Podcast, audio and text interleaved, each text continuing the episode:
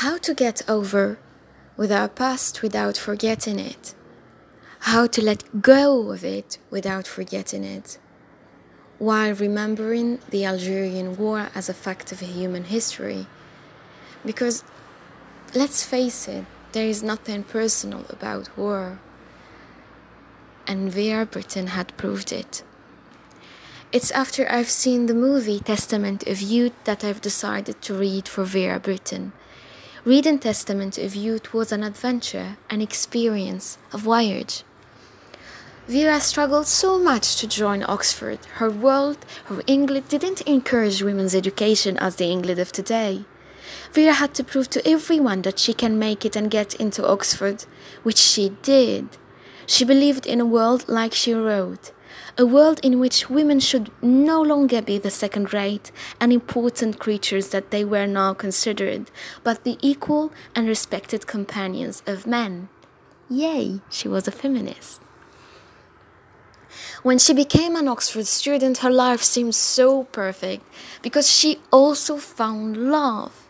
He was a friend of her brother Edward, named Roland Leighton, a poet who made her world brighter Vera wrote about wrote about Roland. She said, "He was a unique experience in my existence. I never think definitely of him as a man or a boy, as older or younger, taller or shorter than I am, but always of him as a mind in tune with mine, in which many of the notes are quite different from mine, but are all in the same key." But something in Vera's life, let's say in the world's history, had happened. It was the First World War that changed everything for her. Her brother Edward, her poet Roland Leighton, fiance and lover, and her best friend Victor, everyone had volunteered to serve in the army.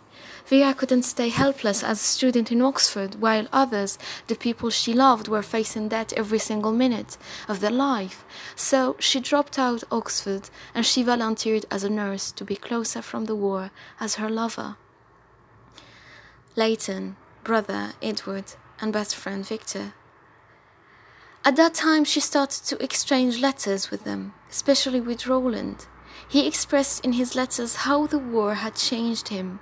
Once he wrote, My superficial beauty loving self is condescending to be very conscious of the joy of living. It is a pity to kill people on a day like this. In a way, I suppose it is a pity to kill people on any kind of day.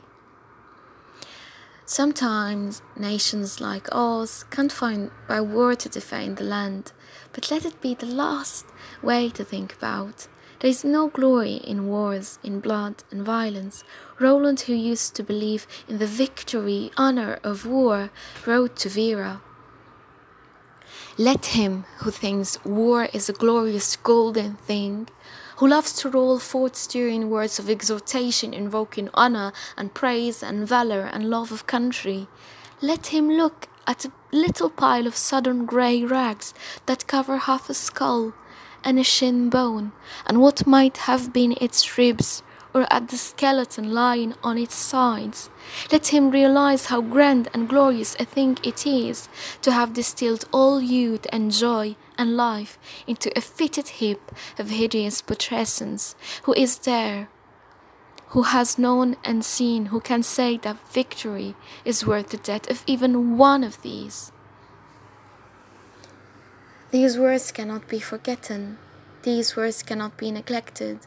Our youth should understand if there is anything to do to change for our country, it has to be not in any violent way, but in a peaceful, creative way. Because when Roland say, it all seems such a waste of youth, such a desiccation of all that is born for poetry and beauty, it makes us remember that youth is born for poetry and beauty. When Vera was waiting for Roland to come home for a week leave, it was before Christmas because she was getting married finally. She received a call not from Roland, but from her his sister, Clare. She told her that he died of wounds at Casualty Clearance Station, December 23rd. He died. The beautiful human being, the beautiful poet, died. He was just 20 years old. Vera faced the deepest depression ever. She stayed in love with a memory, with a ghost, while continuing to serve as a nurse. Every soldier was Roland for her. She was saving every soldier like she was saving him. Sometimes, while her brother Edward was at the front facing the Germans, she was nursing one of the German soldiers, and she describes this contradiction of the war how ridiculous it was that I should be holding this man's hand, a German soldier, in friendship, when perhaps only a week or two earlier Edward had been doing his best to kill him. When a letter came announcing the death of her brother Edward, her best childhood companion, she couldn't even cry in front of others. The night when her parents left her alone in the living room facing his portrait, she wrote about this devastating moment. The sad, searching eyes of the portrait were more than I could bear, and falling on my knees before it, I began to cry. Edward, oh Edward, in dazed repetition as though my persistent crying and calling would somehow bring him back. Vera, after the war, chose to become a pacifist, calling for peace and to end in the circle of revenge. She, the one who lost her fiance, her brother, and her two best friends, Geoffrey and Victor, said, realizing with sudden surprise that in my own mind the anger and resentment had died long ago, leaving only an everlasting sorrow and a passionate pity which I did not yet know quite how to use or to express. But then I reflected I have only a personal and not a historical memory. The Germans didn't really mean to kill Roland or Victor or Geoffrey, but they did intend to hold on to Alsace Lorraine. War is not personal, war is human and a history matter. There is nothing personal about war but it still aches. It still seems personal when you lose a parent, when you lose a father, when you lose the man you love. So, should we forget about our martyrs, forget about Roland, about Edward? Of course not. Here's Vera's answer.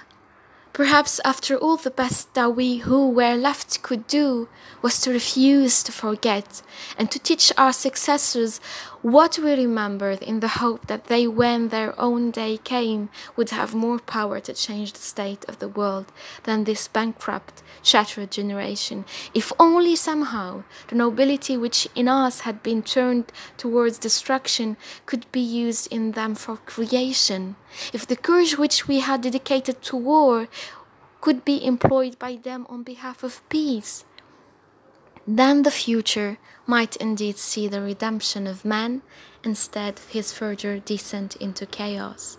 It is a call for creation and peace, a call for the future. Blessed is my Vera. All my love goes for her every single day. I think of her every single day.